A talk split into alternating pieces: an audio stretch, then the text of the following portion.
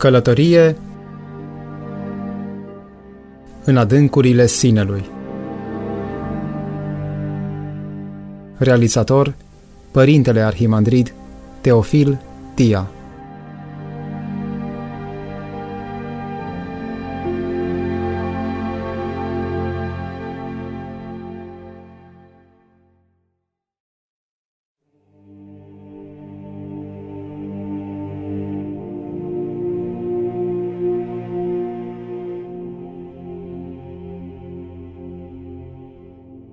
Dragi radioascultători, bătrânețea este o fază a vieții foarte complexă, care presupune atât metamorfoze negative, precum involuție fiziologică, diminuare sau chiar pierdere a rolului social, posibilități economice mai mici, singurătate, cât și mutații pozitive, mai mult timp liber, o interacțiune mai densă cu membrii familiei, o îngrijire de sine mai accentuată, posibilitatea de a lua noi inițiative și disponibilitatea de a fi participanți la experiențele altora de viață, la creșterea copiilor mici.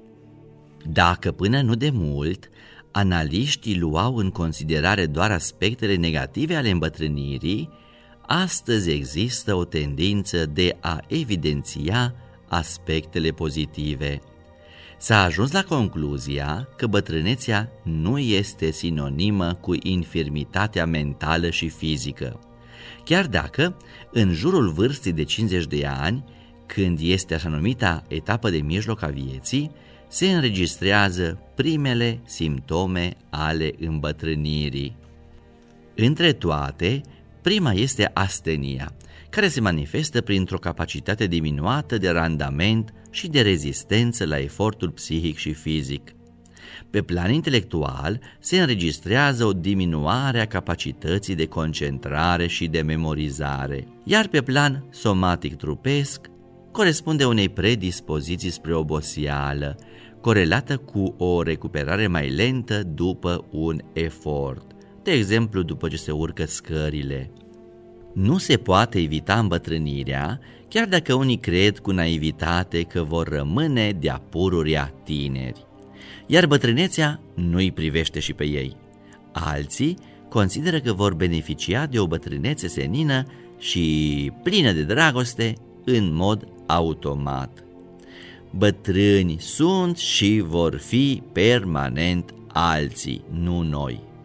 Anii trec însă fără să ne dăm seama, apoi ne uităm în oglindă și constatăm urmele lăsate de timp pe chip. Atunci se nasc fricile față de viitor și nostalgia față de trecut, căci timpul trece foarte repede.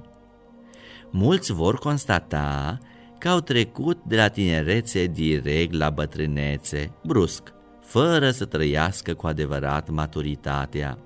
Așa că, în loc să mai privească la viitor cu entuziasm, se gândesc la trecut cu nostalgie.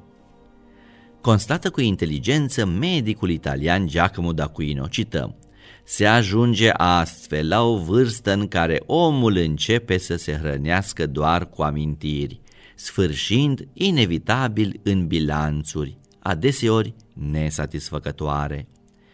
Cei mai puțin preocupați de trăirea credinței vor descoperi că au dus o viață ca și când ar fi fost nemuritori, lăsând ani să se scurgă în conflicte și bătălii fără rost, în furtuni hormonale și false valuri afective, în explozii emoționale derizorii. S-a scurs viața fără să se guste în profunzime lucrurile, fără să se bucure de substanța profundă a realității. În anumite cazuri foarte triste, omul devine conștient de un trecut afectiv copleșit de falimente. Descoperă că viața a fost un efort enorm cu rezultate minime, că nu ai ce culege la bătrânețe dacă n-ai semănat la tinerețe, că odată cu înaintarea în vârstă trebuie plătite niște datorii niște deconturi, Nu poți avea la bătrânețe bun simț, măsură, toleranță și înțelepciune dacă aceste capacități n-au fost exercitate anterior. O existență trăită într-o manieră matură în fazele precedente bătrâneții este de fapt promisiunea pentru o senectute îmbibată de seninătate. Singurătatea este un gol existențial.